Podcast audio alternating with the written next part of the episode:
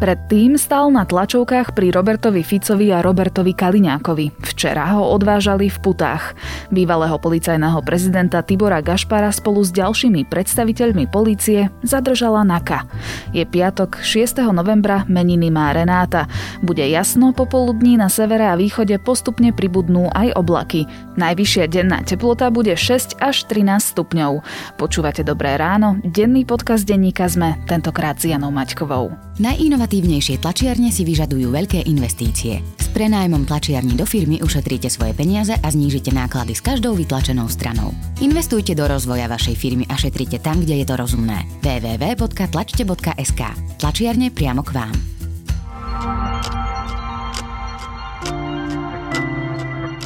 Najprv si dajme krátky prehľad správ.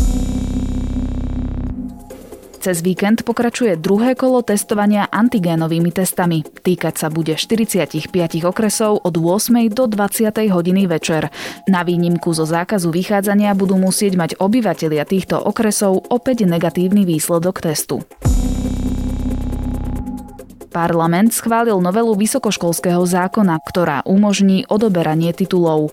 O neplatnosti štátnej skúšky bude rozhodovať rektor, napríklad v prípade, ak záverečnú prácu preukázateľne nevypracoval absolvent alebo ak kopíroval časti iných prác bez citácie.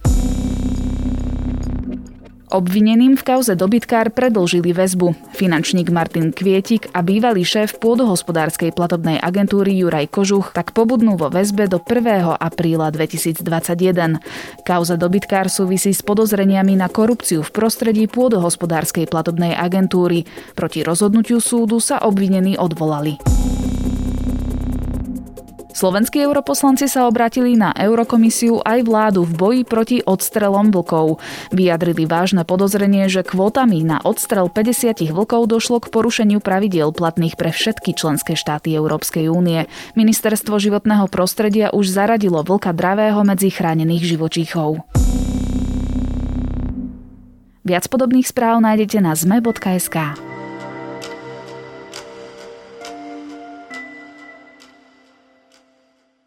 akcia Búrka, Výchrica, akcia Božie mlyny a nakoniec akcia Očistec. Zdá sa, že Naka má v posledných mesiacoch plné ruky práce a výnimkou nebol ani tento štvrtok. Zadržali totiž Tibora Gašpara, ex-šéfa polície a spolu s ním aj ďalších významných policajných predstaviteľov čo sa vlastne stalo, za čo skončili v putách a je možné, že budeme svetkami aj zatýkania politikov. Nie len o tom sa porozprávam s Romanom Cuprikom, redaktorom domácej redakcie denníka ZME. Podľa našich informácií stíhania ex-policajtov súvisia aj s tým, že za 100 tisícové úplatky mali údajne kryť ekonomickú a inú trestnú činnosť. Na vrchole štruktúry mal byť Norbert Boder. Práve on mal bývalých vysoko postavených funkcionárov riadiť a vyplácať na tajných stretnutiach. Peniaze mali brať nielen za Roman, čo je to akcia Očistec?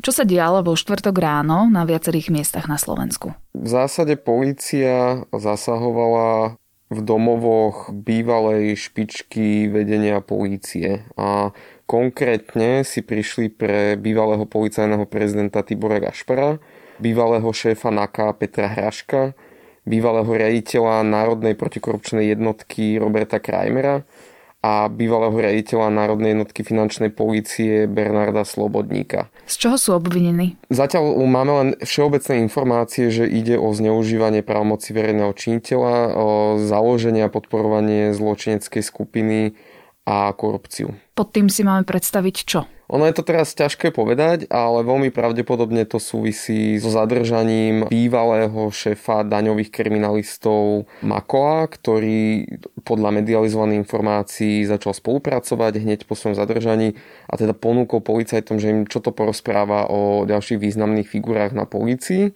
A aj keď on teda policajtom nebol, ale z titulu tej svojej funkcie on mal veľmi podobné právomoci ako policia. On ako šéf daňovákov mohol robiť si nejaké vlastné vyšetrovanie, odpočúvať, sledovať ľudí a mal teda veľmi citlivé informácie o, o rôznych firmách. Tento človek bol tiež obvinený zo zneužívania svojej právomoci a začal teda vypovedať. Svedkovia v tej kauze sa rozhovorili o tom, ako Mako pomáhal skupine takáčovcov tým, že mal teda prístup k rôznym citlivým informáciám. No a on teda tiež, keď začal spolupracovať s policiou, tak veľmi pravdepodobne začal tiež rozprávať o veciach, ktoré sa teda pri nejak výkone svojej funkcie dozvedel. Zabezpečuje si tým nižší trest? No určite áno. A takáto spolupráca s policiou sa robí kvôli tomu, že mediálne teraz známe slovo kajúcnik, že človek teda si prizná vinu, olutuje ju a zároveň pomôže policajtom nájsť ďalších pachateľov, čím si teda zaistí nižší trest. Ja len teda pre kontext spomeniem, že Ľudovít Mako bol zadržaný v súvislosti s akciou Boží mlyn. S touto akciou sa spája aj meno Dušana Kovačika, špeciálneho prokurátora, ktorého mesiac potom, ako Ľudovíta Mako a zadržali, zadržali zadržali aj Kováčika. Je teda možné, že Ľudovít Mako je tá ústredná postava v obidvoch týchto akciách? Možno áno. Je otázka, že čo si predstavím pod ústrednou postavou a myslím teraz na Bernarda Slobodníka, ktorý sa sám prihlásil na polícii a tiež šiel vypovedať ako svedok s asistenciou Daniela Lipšica ako svojho právneho zástupcu. A teda Slobodník je kto? On je bývalý šéf Národnej jednotky finančnej polície. On už bol dávno tak hľadačíku médií kvôli tomu, že on sa pomerne často spomína v tríme. Najprv Kočner s Bodorom si o ňom písali ako o nejakom svom človeku, ktorý im vie pomôcť pri rôznych kauzách ale neskôr sa na ňo začali stiažovať, že sa teda na ňo spolahnuť nedá a že asi otočil.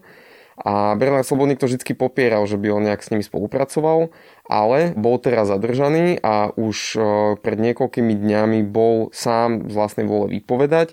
Nevieme, čo sa tá výpoveď týkala. A je možné, že štvrtkové zatýkanie súvisí aj s jeho výpovedou, najmä kvôli tomu, že potom ako bol Bernard Slobodník vypovedať, tak Tibor Gašpar na ňo podal trestné oznámenie. Hovoril o tom, že sa ho snažia zatiahnuť do nejakých kriminálnych aktivít, s ktorými on nemá nič spoločné a že bol to asi z jeho strany taký nejaký preventívny krok. Ťažko povedať, ako sa dozvedel vôbec o tom, že ho Slobodník o svojej výpovedi spomína, ale nejako to vedel a teda išiel tiež v stredu na políciu. Takže je to celé takto poprepájané a z toho si aj média odvodzujú, že veľmi pravdepodobné všetky tieto zatýkania a výpovede nejako spolu súvisia a odhalujú pravdepodobne nejakú zločineckú skupinu, ktorá navzájom, tí ľudia o sebe vedeli, pomáhali si a rôznym spôsobom zneužívali svoje právomoci. Ty si spomenul ten zvláštny moment, kedy v stredu okolo poludnia sa objavila správa, že Tibor Gašpar vypovedá na úrade špeciálnej prokuratúry. A teda prečo? Znamená to, že dopredu vedel o pripravovanom zásahu policie a ako je to možné? On to nechcel konkretizovať, ale tak pravdepodobne sa nejako dozvedel, o čom ten slobodník hovoril. Ťažko sa to dedukuje, lebo teoreticky, teoreticky možno, že, že už si ho aj oni sami nejako chceli zavolať na nejaký výsluh, kde možno sa aj dozvedel, že čoho sa ten výsluh týka alebo niečo podobné.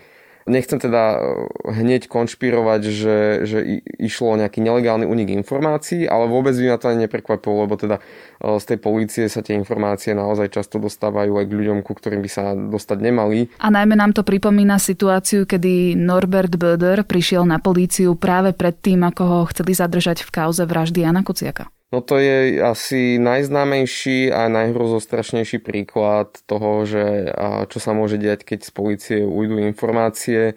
Norbert Böder bol ústredná postava trímy, jeden z hlavných a najbližších spolupracovníkov Mariana Kočnera, aspoň podľa tej ich komunikácie. A jeho mobil mohol teda obsahovať veľa, veľa zaujímavých vecí, ale keďže sa nejako Bodor dozvedel o tom, že sa teda voči nemu chystá záťah, tak sa sám prihlásil na polícii, on to tak veľmi zaujímavo vysvetloval, že si všimol nejaké auta, čo sledujú, tak mu napadlo, že by sa sám nejak akože ukázal a tak ďalej. No a samozrejme ten mobil, ktorý ten policii odozdal, už nič podstatné neobsahoval, takže je možné, že ten moment, keď ten Bodor sa prihlásil na polícii, to bol jeden z kľúčových situácií, keď, ktorá akože naozaj veľmi vážne mohla stiažiť to vyšetrovanie tým, tým policajtom. Poďme ale späť ku aktuálnej akcii, a teda akcii Očistec.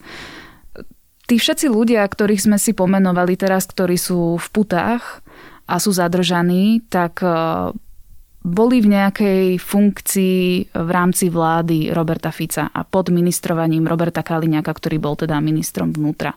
Tí na to čo hovoria? No, tam treba povedať, že v podstate ide o, o najvýznamnejšie postavy skupiny Bodorovcov. Mali takú mediálnu nálepku, že toto je tá Bodorovská skupina, nielen mediálnu, ale aj policajti si to takto hovorili, že, že existuje nejaká Bodorovská klika na policii a toto sú, to sú presne tie mená, ktoré sa často opakovali.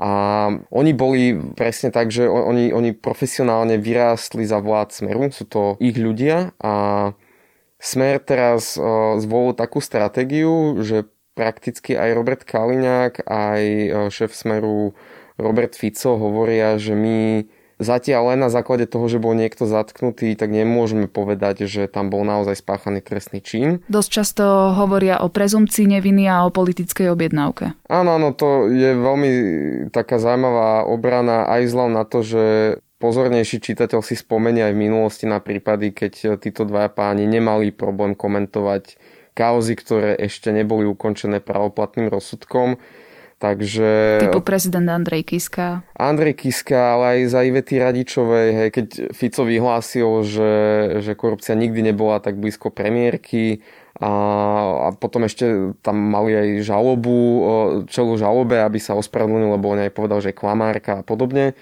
Čiže oni s tým tiež v minulosti nemali problém, teraz sa na to odvolávajú. A druhá taká ich obrana je, a to mi hovoril Robert Kaliňák pri zatýkaní sudcov, že podľa jeho informácií veľa z tých zatknutí je postavených len na výpovede nejakého kajúcníka a tá policia má veľmi málo dôkazov. Čiže oni, oni sa tak obhajujú, že to sú také mediálne zatknutia na, častokrát na veľmi postavené návode a že v skutočnosti to vyšetrovanie ukáže, že až tak veľa na tých ľudí nemajú a že budú prepustení. Ja si nemyslím, že tá policia si neuvedomuje, že nemôže proste unblock zatýkať ľudí len na základe jedného kajúcnika, že niekto povie tak dopočul som sa niekde na chodbe, že tento a tento by mohol páchať korupciu, tak ten človek pôjde do vyšetrovacie väzby a, a ďalší rok sa z nej nedostane. Predpokladám, že to robia profesionáli, ktorí si tieto veci uvedomujú, ale je pravda, že ani médiá zatiaľ nemajú ako keby viac dôkazov, že na základe čoho teda tých všetkých ľudí zatýkajú. Akože to momentálne nevie nikto a je správne, že to nevie nikto a uvidíme, ako teda to vyšetrovanie bude prebiehať. V putách sú teda takmer Všetci dôležití bývalí policajní funkcionári a kriminalisti. Vo väzbe je špeciálny prokurátor, bývalý šéf pôdohospodárskej platobnej agentúry či štátnych hmotných rezerv. E, je možné, že ich výpovede alebo že niekto z nich bude vypovedať proti politikom a dožijeme sa toho, že bude aj zatýkanie politikov? Ja si myslím, že to možno je, lebo tie podozrenia na to, že ako politici vplývali na, na vyšetrovacie orgány, tu sú už dlhodobo, ale e, žili sme v krajine, kde nebola vysoká korupcia trestaná. To bolo ešte nejaké masívne zneužívanie právomoci verejného činiteľa.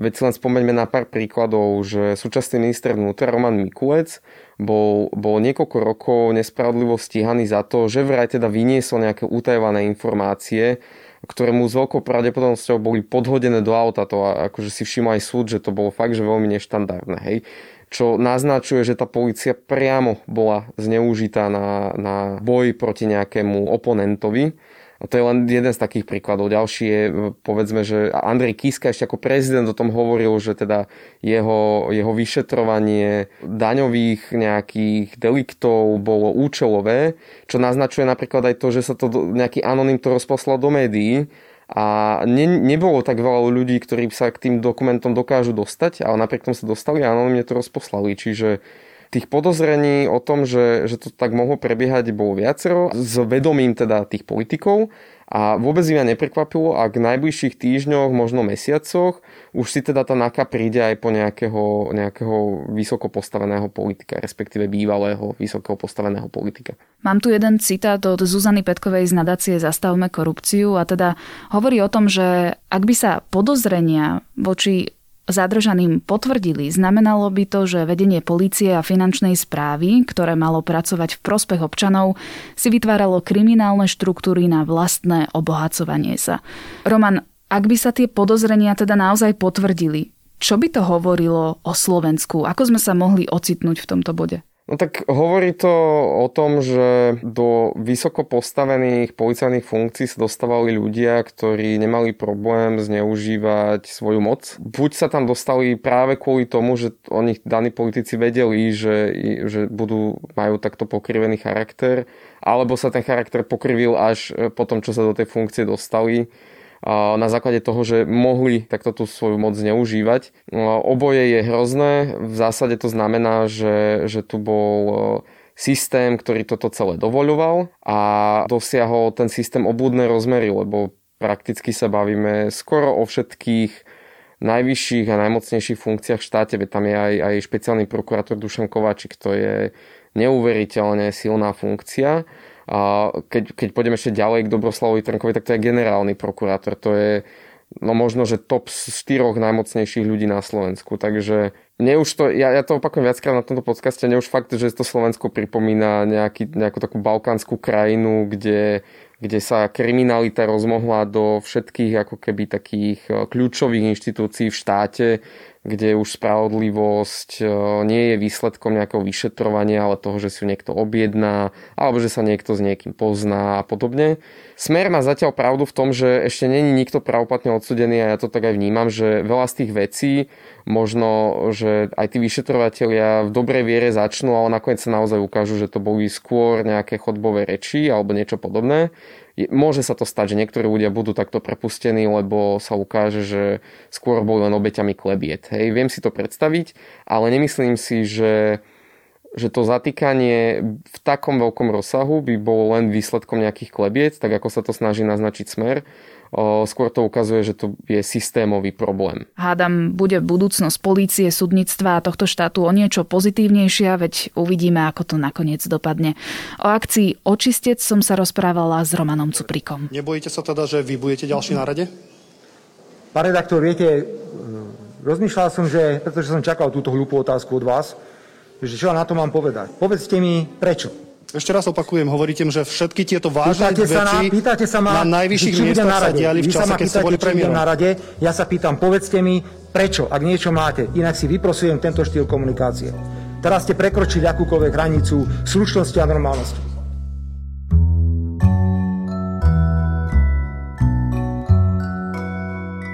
Celý týždeň oslavujeme tretie narodeniny podcastu Dobré ráno. Včera sme vám priniesli aj špeciálny narodeninový diel, kde sme my, moderátori Dobrého rána, odpovedali na vaše posluchačské otázky. Tak ak ste ho ešte nepočuli, určite sa k nemu vráťte.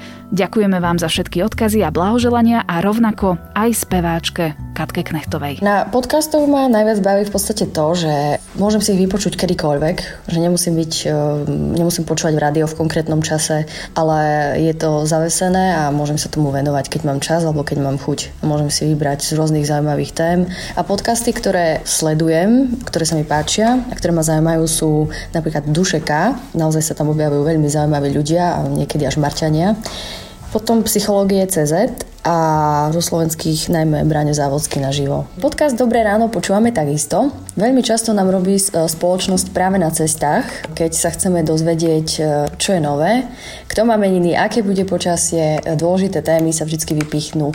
Veľakrát práve v aute si púšťame, či už je to o 11. večer alebo niekedy po obede. Záleží od toho, nakoľko sme informované v ten daný deň, čo sa deje v spoločnosti.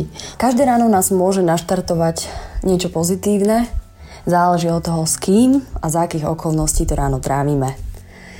Tak ja vám pri tejto príležitosti k vašim tretím narodinám chcem popriať len to najlepšie a nech každé ráno začínajú odznova vaši poslucháči, ktorí s vami budú radi. Rovnako ako ja. Na dnes je to všetko. Počúvali ste Dobré ráno, denný podcast denníka sme s Janou Maťkovou.